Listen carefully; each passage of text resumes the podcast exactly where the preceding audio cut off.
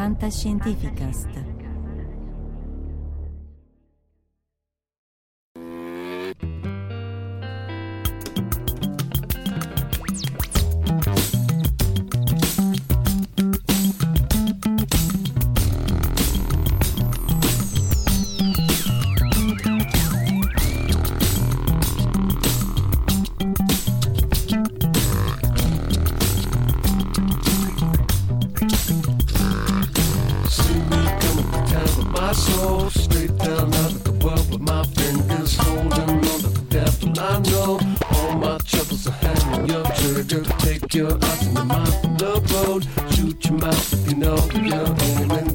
Forget to pick up what you sow. Talk the trash to the garbage around you. Eccoci in questa live domenicale che è più una veglia funebre perché appunto come forse avrete sentito o dai social o anche dalla Scientifica se abbiamo fatto una puntata questo lunedì il, ehm, il pallone pressurizzato della NASA, quello con cui portava il nostro pelo da EUS SPB2 è andato giù eh, dopo solo 35 ore dal, dal lancio, quindi è stata una fortissima delusione, anche molto rapida e soprattutto che eh, ha colpito tutti, ma soprattutto quelli che ci hanno lavorato più tempo, i colleghi statunitensi, anche i colleghi dell'INFN di Napoli, di Torino, di, di, di Bari, veramente ci hanno sputato sangue in questi anni. Eh, vabbè, succede, è il secondo della NASA su due, è il secondo su... sono gli unici due dei super pressurizzati della NASA che sono caduti, vabbè, pazienza. Vediamo un po' le cause e quello che ci ha portato eh, a farlo volare e poi qualche dato si è rimediato, come, come vedremo tra poco, e a vedere un po' come, come proseguire. Come vi dicevo nella- nel video della, della settimana scorsa, sabato, subito dopo il lancio, eh, questi voli su super pressurized della NASA fanno parte di un contesto in cui una, abbiamo installato come collaborazione il rivelatore presso Telescope Array nello Utah, che è questo eh, edificio qui davanti. Avevamo fatto un primo val- volo da pallone nel Canada che è durato un giorno, ma era previsto che durasse un giorno, sponsorizzato dal CNES, dall'Agenzia Spaziale Francese. Il primo volo nel 2019, nel 2017 eh, di EUS SPB1, della, della- sempre da Wanaga, dal superpressurizzato, anche questo col buco, anche se non così catastrofico, e anche questo ci ha portato dei dati, e appunto il mini EUS che grazie al cielo, fino adesso, facendo tutti gli scongiuri di sorta, ancora riesce a prendere dati a bordo della stazione spaziale. Appunto questa è una slide in cui SPB2 era ancora un CAD in, in sviluppo, adesso è un pezzo in fondo al mare. Comunque l'idea è molto ambizio- ambiziosa, è di portare finalmente nello spazio lo studio dei raggi cosmici di ultra alta energia, particelle, se volete vedete l'altro video un po' per la fisica o anche i, video su mini Euso, particelle la cui energia è anche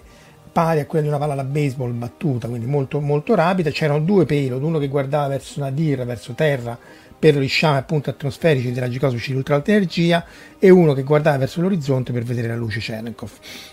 dei raggi cosmici che però emettono luce perché si muovono più veloce del- del- dell'aria e quindi emettono un'onda d'urto che è questa luce Cherenkov, quella blu del- che si vede nel- nel- nell'acqua dei reattori nucleari.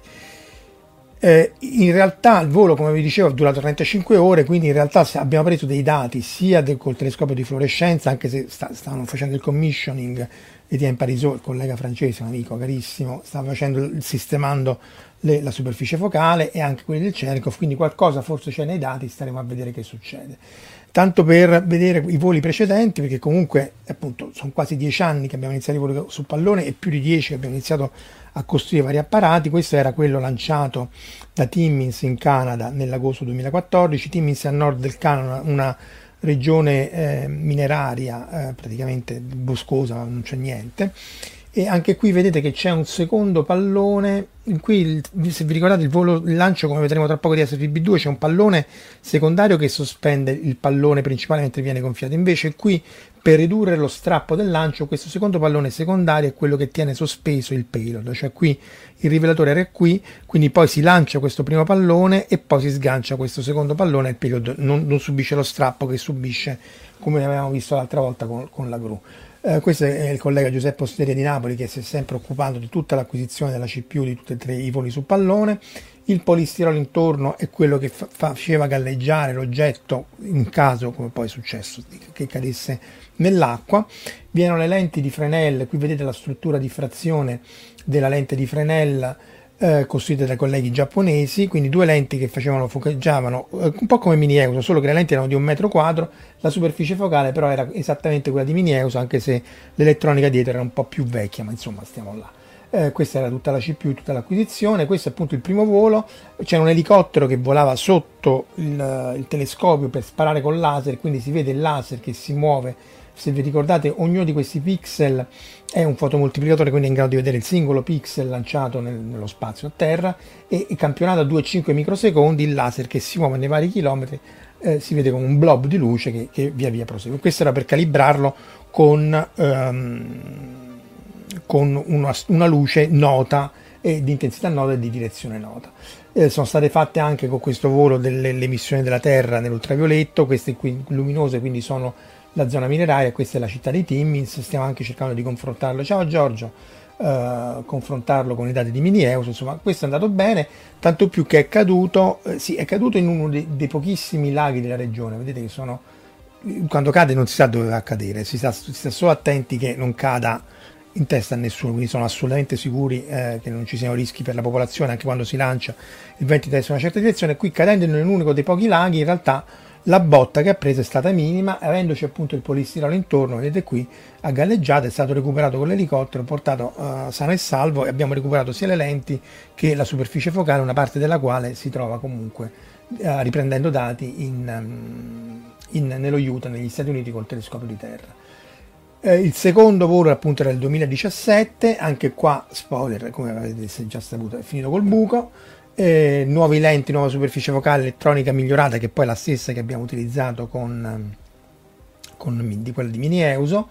Eh, anche qui vedete la struttura è molto simile, il sistema di lancio è molto simile a quello di SPB2 perché eh, essenzialmente è rimasto immutato, la gru lo sostiene, paracadute sgancio. Eh, questo è il payload prima del lancio, la struttura è molto simile, anche qui c'erano varie eh, rivelatori, questi qui SIP, questi CSPF eh, Columbia um, Stratospheric Balloon Facility è l'infrastruttura NASA che è preposta alla gestione dei palloni, all'acquisizione dei dati. Questo qui è il GPS differenziale, questo qui trasmette, in questo caso c'erano solo i TDRS, Elon Musk ancora non aveva cominciato a lanciare satelliti, questa volta c'era anche ehm, il TDRS che ci ha aiutato tantissimo perché abbiamo dato tutti i dati possibili e immaginabili sui satelliti, non TDRS, scusate, quelli di Elon Musk, altrimenti non avremmo potuto prendere assolutamente niente nelle 35, eh, nelle 35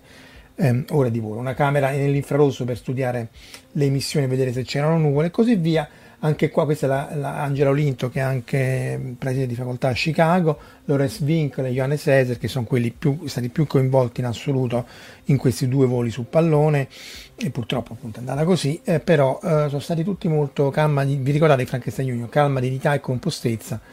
Ehm, tutti si sono comportati molto meglio di come mi sarei comportato io al posto loro se avessi speso il tempo equivalente eh, comunque. E erano stati fatti test sempre nello Utah. Questo qui era il cargo con SPB1 eh, preso nel, sempre nel, 2000, nel, 2016 prima del lancio. Questo è il telescopio a specchi di fluorescenza di Telescope Array e questo è il nostro che è installato a terra. Ma le lenti sono praticamente identiche, un metro quadro, lenti di Fresnel eh, focheggiano sulla superficie focale. Infatti abbiamo reinstallato tutto l'anno scorso proprio in concomitanza. Anche qui vedete che è il laser a 20 km che spara viene acquisito con pixel di qualche centinaio di metri, si muove il, il, il fascio di 2,5 microsecondi ogni volta e quindi essenzialmente la velocità della luce è S uguale a V per T. Però è bello perché uno vede in qualche maniera che la luce a questa velocità è congelata in frame, se la si vede segmentata come fosse un cartone animato anche a 300.000 km al secondo. Questo appunto è stato lanciato il 25 aprile del 2017, mm, anche qua sembra che andasse tutto bene, eh, queste sono le nuvole viste dall'alto, scuro vuol dire eh, luminoso perché la nuvola è più luminosa perché riflette, eh, riflette eh, l'airglow, la, la, la, fluorescenza della ionosfera a 100 km e questi pixel qui erano, sono stati danneggiati da una trapanatura impropria, ma insomma non era questo il problema. Data analysis in progress perché la slide è vecchia, in realtà oramai è questa analisi dati del 2017 è completata e anche qua siamo stati abbastanza sfortunati perché dopo qualche eh, giorno si era capito che c'era una perdita eh, sul pallone, piccola, molto più piccola di questa, che non era una perdita, era uno squarcio. del, del, del volo di SPB2, ma quel tanto che bastava farlo scendere e risalire. Vedete qua eh, praticamente lanciato va a 30, eh, questi sono in piedi perché tutte le cose aeronautiche sono in piedi, va a 30 km di, di quota, 32-33, però poi comincia a scendere e risalire, scendere e risalire, questa cosa non la dovrebbe fare. E non è una feature ma è un baco, anzi non è un baco ma è un buco, cioè perde, perde, perde, perde aria. Allora c'era una ballast, cioè c'era la, la, zavorra che era stata messa, un po' come le barzellette, ma che faccio? Ce la metto, boh, metticela, tanto non serve a niente, è super pressurizzato, non ci fa niente. In realtà buttare quella zavorra in più, che poteva essere anche un po' di più purtroppo, ci ha consentito di eh, restare in vita eh, per 12 giorni nel caso del primo volo. Vedete che via via che si perdeva l'elio nel pallone lui scendeva sempre più in basso, sempre più in basso, sempre più in basso, finché poi alla fine si stava approssimando alle Galapagos e quindi si è deciso di terminare il volo facendolo cadere a terra. Ora, sfortuna sulla sfortuna è stata anche che, se vedete, eh, i venti in quota e i venti mm, ad altezze più basse, forse si vede meglio qua, eh, ma è uguale, diciamo, prendiamo questo. Erano in, in, direzione opposta, cioè se lui fosse stato te, a, alla, eh, alla, quota di 30, di, di, di 30 km avrebbe raggiunto il Sud America e forse si sarebbe potuto salvare il pelo dall'epoca, però quando scendeva la notte eh, il vento soffiava al verso opposto e ritornava indietro, infatti questo lo vedete nella traiettoria, va avanti, la tela di Penelope, avanti, indietro, avanti, indietro, avanti, indietro e questo agonizzare avanti e indietro ha fatto sì che quando la, l'altezza e la, la, la, zavorra era finita non c'era nessun modo di sperare che potesse raggiungere il Sud America e fosse recuperato e quindi si è deciso di terminarlo dopo 12 giorni. Anche qui ci sono stati i dati, sono presi, sono stati analizzati e sono stati più che sufficienti per fare il caso scientifico per costruire quello successivo però insomma anche qua la rosicata è stata grande, appunto mai grande quanto quella del, del volo del, del 2000, uh, 2023, cioè della settimana scorsa. Uh, volus interruptus, se si può dire, se non censura, e questi erano le tre PDM che vi avevo fatto vedere la settimana scorsa, sono foto del rector module, sono come delle telecamere velocissime, queste addirittura acquisiscono a un microsecondo l'una, Ognuno di questi oggetti è un fotomoltiplicatore della Mamatsu, quindi 64 canali e questa qui fa la nostra uh, telecamera. Una telecamera appunto che se c'è un trigger di un raggio cosmico acquisisce ogni microsecondo, altrimenti fa le medie e manda solo una parte dei dati perché comunque la telemetria è limitata. Vedete che i pixel sono, alcuni sono più luminosi quelli di bordo perché hanno un'efficienza maggiore, alcuni di meno, ma tutto questo fa parte dell'equalizzazione che qualunque superficie focale dovete fare, anche quelle della macchina fotografica, solo che è fatta automaticamente, a meno che non scattate in formato RAW. Questo l'aveva fatto vedere anche l'altra volta, è sempre figo perché vedete, questa è esattamente nella stessa... Ciao Marco, eh lo so, mi dispiace pure a me, ma... Eh, questo qui è acquisito a un microsecondo, il raggio laser che, che si muove, scusate, mi sono perso, eccolo qua, che si muove sempre nelle stesse condizioni, sempre in telescope array, sempre nello Utah, ma vedete che il segmento è un po' più breve perché appunto l'acquisizione è un microsecondo e quindi vedete che ci sono più frame, è come se fosse girato in alta, in alta velocità. Comunque insomma andava tutto bene, il payload andava, eh, funzionava molto bene tutti e due, eh, questo vabbè era con il laser inclinato, se vi ricordate qui veniva sparato in maniera inclinata nel, nel campo di vista delle tre PDM, delle tre eh, elementi focali. Vabbè, questi sono i, i voli eh, scientifici della, della, NASA, fa parte di tutto un grosso programma perché comunque è complementare, al di là del buco, è, è un programma complementare che lancia dal sud, da, dal, dall'Antartico, dall'Antartico dal, dal, dagli Stati Uniti, l'ha lanciato negli anni 90, ve l'ha accennato l'altra volta per i, i precursori di Pamela, cioè pagnetti superconduttori per studiare l'antimateria nei raggi cosmici e, e, fa parte dello sviluppo. Tra l'altro va detto che questi sono considerati ancora voli tecnici, è una specie di disclaimer della NASA per dire guardate se perdete il payload eh, non ci potete fare niente. Eh, in realtà se avesse avuto successo anche questo volo, perché eh, Superbit come vedremo sta funzionando egregiamente, il pallone non è bucato e va benissimo, se anche noi non avesse detto così tanta sfortuna, probabilmente dall'anno prossimo avrebbero cominciato a fare i voli eh, nominali, cioè dei voli scientifici, non, cioè, sempre scientifici anche i nostri, però la differenza è che in qualche maniera non c'hai l'assicurazione. Se, i, i, più diversamente giovani di, di, di, voi ricorderanno il lancio di, di cluster sul primo Ariane 5 che era nel 2000 eh, no, nel 97-98 e che appunto per risparmiare lo lanciarono col primo Ariane 5 e pure lì il Lazio fu completamente distrutto perché avevano usato lo stesso software di Ariane 4, solo Ariane 5 andava più veloce e quindi floating to integer overflow, cioè numero, la velocità era un numero troppo alto per essere immagazzinato nel software di Ariane 4 e quindi il, eh, l'hanno dovuto ehm, eh, distruggere e l'hanno dovuto ricostruire cluster anni dopo. Quindi fa parte, ci si sta, eh, cioè, stacce però certo due su due dei nove voli eh, dei super pressurizzati che sono stati lanciati, gli unici due che sono finiti giù a terra sono appunto i nostri, anzi a terra in mare sono i nostri, quindi vabbè pazienza. Questa è una foto fatta anche vedere l'altra volta che dà un po' l'idea delle dimensioni relative del payload a cui eravamo appesi noi, non è il nostro, eh, però insomma l'idea è un payload di qualche tonnellata appeso a questo pallone che è grande quanto un campo da football americano, qualunque cosa sia un campo da football americano.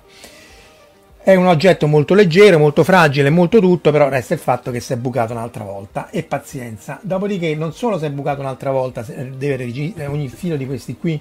deve tenere 7000 newton, parliamo di milioni di newton, ma si è bucato pro- probabilmente in alto, perché una delle considerazioni che sono state fatte eh, le considerazioni che sono state fatte, sì, anche il vegan erano toppato, ma infatti ci si sta, non è che è una cosa unheard of, però insomma non è che eh, nessuno si straccia le vesti, l'hanno presa tutta veramente molto bene, anche per capire se fare il terzo o come fare il terzo. Però insomma dispiace parecchio. C'è da dire appunto che il buco era in alto perché dato che lui scendendo, cioè via via che, che questo si sgonfiava, eh, scendeva eh, molto velocemente. Infatti è durato 35 ore. Queste erano le foto fatte vedere prima eh, durante le preparazioni per il lancio, appunto questa è la notte tra venerdì e sabato, sabato mattina prendono, lanciano e appunto uh, questo era il nostro viatore di fluorescenza, questo è quello Cherenkov, eh, tutto andò tutto bene, eh, due, due, per poco tempo due eh, super pressure balloon payload stavano volando, super bit appunto che sta buon per loro, eh, sono contento per loro, è stata la loro quarta orbita egregiamente lanciata il 15 aprile e noi che invece dopo 35 ore è appunto terminated due to anomaly. Anomaly è il buco, è come quando le, le ferrovie dello Stato vi dice che c'è, c'è, un problema tecnico e quindi ritardate. E, ehm, appunto, però il buco era in alto perché essenzialmente che succede? Che loro riempite con l'elio, l'elio in, in, in quota si espande e, va, e, e riempie completamente il pallone. Se c'è un foro in basso o a metà, praticamente esce tutto l'elio che c'è più sotto finché poi però rimane, finché, è come il lavandino al contrario, quindi quando l'acqua sale raggiunge il livello massimo del lavandino l'acqua da lì esce, lì al contrario l'elio che essendo più leggero se c'è un buco esce finché non si svuota all'altezza del buco. Il fatto, ciao Bodhisattva, eh, il fatto che e invece sia caduto fino in fondo senza rallentare, proprio affuso quasi finché poi non è stato terminato, vuol dire che il buco era praticamente in alto. E quindi anche svuotandosi un po' non avremmo neanche potuto resistere eh, appunto più di tanto. Questo è il volo che ha fatto, appunto 35 ore intense, domenica mattina appunto la comunicazione ferale che stava perdendo quota in maniera velocissima, tra l'altro ancora più triste per i colleghi che erano a Wanaka, dopo che era già accaduto, aver dovuto rimpacchettare tutto dopo tre mesi che stavano lì eh, di lavoro, eccetera, eccetera, impacchettare tutto sapendo che già il, il volo era finito. Insomma, non, ehm, non vorrei proprio essere stato nei, non essere nei, nei, loro panni. E appunto, questo è il confronto tra Superbit, che è questo qui che ha fatto quattro orbite. Questa era la settimana scorsa al tempo del lancio, e questo qui era poco, poco prima che cadesse e appunto era, vedete qui aveva fatto 4 ore di volo, era, ne ha fatte 35, insomma è andato leggermente oltre, ma insomma eh, questo era quello che ci saremmo aspettati, quello che ha fatto per appunto i colleghi di Superbit e questo è quello che più o meno ha fatto per, per noi. Questi sono i dati della caduta presi con il quick look del, di, di, di, Francesco Cafagna, il collega dell'INFN di Bari che ha fatto tutto il quick look, il tempo reale, l'analisi, tutto lo, lo, lo vedeva come fosse un computer in remoto, come, come, senza colpo ferire, eccetera, eccetera. L'altezza in metri e appunto questa è la parte finale perché partiva da 30 km, l'altezza in metri in funzione del tempo, vedete in, in, pochi minuti era arrivato fino a zero. In realtà qui probabilmente avevano anche aperto le valvole residue per farlo cadere in sicurezza, diceva la NASA, perché viene terminato per evitare che non ponesse problemi. Tra l'altro poi si pongono anche il problema di non inquinare, non dar fastidio ai pesci e quindi di farlo cadere il più velocemente possibile in fondo al mare. Quindi il nostro prezioso periodo su cui abbiamo speso 5 anni, dal 17 al 22, era usato come un'ancora eh, per, per far sprofondare il più possibile questa impietà di pallone buttato. Di nuovo eh, fa parte del, del, del, del, gioco, fa parte, questa sia l'ultima slide, fa parte della vita e mi spiace soprattutto per chi ci ha speso molto molto più tempo di noi. Noi eravamo coinvolti ma non così tanto come gli altri colleghi, sia italiani che francesi che, ehm, che statunitensi stiamo pensando se e come fare SPB3, la NASA ovviamente è costernata, se noi abbiamo un buon payload, però non è un, una garanzia, cioè bisogna avere un buon payload con una, una, fisica sensata e comunque dovremo guardare i dati perché qualche dato è stato preso, quindi vi terremo aggiornati, pure questo fa parte della vita appunto. E vedete sono anche due GPS perché i due GPS in questo caso sono all'altezza ma essendo differenziali venivano utilizzati per capire l'orientazione del payload in che direzione stavano guardando. Va bene, 5 minuti e 20 minuti di veglia funebre credo che siano più che abbastanza. Se volete andatevi a rivedere il video precedente del lancio perché comunque è interessante le modalità del lancio e come tutto viene preparato perché poi è chiaro che tutto deve funzionare però se pure al lancio eh, se facevano un pasticcio come è successo di un payload che non si è sganciato dalla gru e si è portato via mezzo parcheggio col payload, la gru e così via e errore di fabbrica, sì sì probabilmente di fabbrica, no il calcolo dei materiali no perché quell'altro è andata bene quindi sicuramente si tratta di un errore di fabbrica o di, di perché è una cosa sottilissima, è veramente un, un, perché altrimenti tutto il peso sarebbe il pallone, quindi è una cosa più leggera e sottile possibile, resistente possibile, però appunto non si dovrebbe rompere. E l'altra volta probabilmente il buco era, è stato causato dal, dal micro esplosivo che, o comunque il meccanismo di sgancio della, della plastica che teneva il collare del pallone che lo teneva stretto qui per poi permettergli di allargarsi e quella microforato alla plastica per quello che siano durati 20, 15 giorni, 12 giorni. In questo caso il buco è talmente grosso che, ed è appunto in alto che eh, stanno cercando di analizzare con le camere se si riesce a vedere, ma è talmente grosso e talmente eh, in alto che probabilmente appunto è qualche cosa del, del, di questi eh, fili che reggono insieme la baracca e cercano di aumentare la, la tensione eh, tensile che si è rotto e che quindi più uno squarcio perché appunto altrimenti non sarebbe caduto in 35 ore. Vabbè, pazienza, staremo a vedere se ci abbiamo notizie, ve le faremo sapere anche se e come svilupperemo SPB3. Grazie a tutti, buona domenica e anche a chi ci ascolta ovviamente offline e alla prossima. Ciao!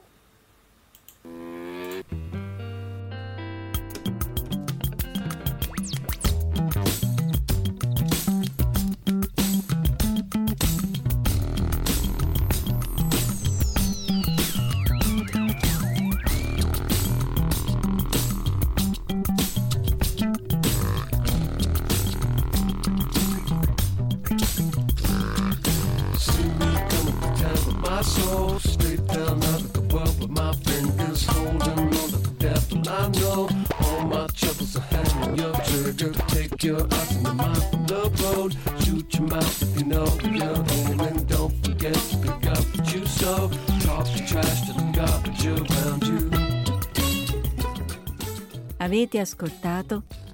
La fisica di Polibio. Orrori cosmici, meraviglie insondabili e oscure realtà. Da un'idea di Marco Casolino in collaborazione con la Società Italiana per il progresso delle scienze, una produzione Fantascientificast.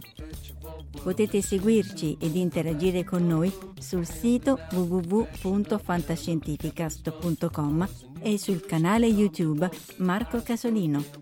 Potete anche contattarci scrivendoci all'indirizzo di posta elettronica redazione chiocciola fantascientificast.com. Tutte le puntate sono disponibili sul nostro sito e su tutti i principali servizi di streaming on demand. Il podcast ha carattere esclusivamente ricreativo e divulgativo, non ha alcun scopo di lucro e viene diffuso gratuitamente. La fisica di Polibio è una produzione amatoriale. Non si intende infrangere alcun copyright, i cui diritti appartengono ai rispettivi detentori autorizzazione SIAE 5612I 5359. E ricordate, il problema oggi non è l'energia nucleare, ma il cuore dell'uomo.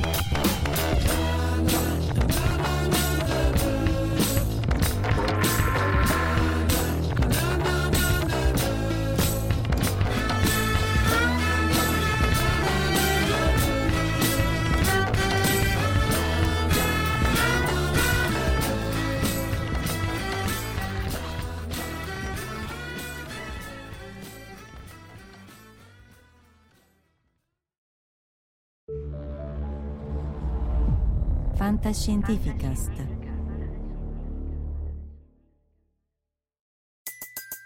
Everybody in your crew identifies as either Big Mac Burger, McNuggets, or McCrispy Sandwich. But you're the filet fish Sandwich all day. That crispy fish, that savory tartar sauce, that melty cheese, that pillowy bun. Yeah, you get it.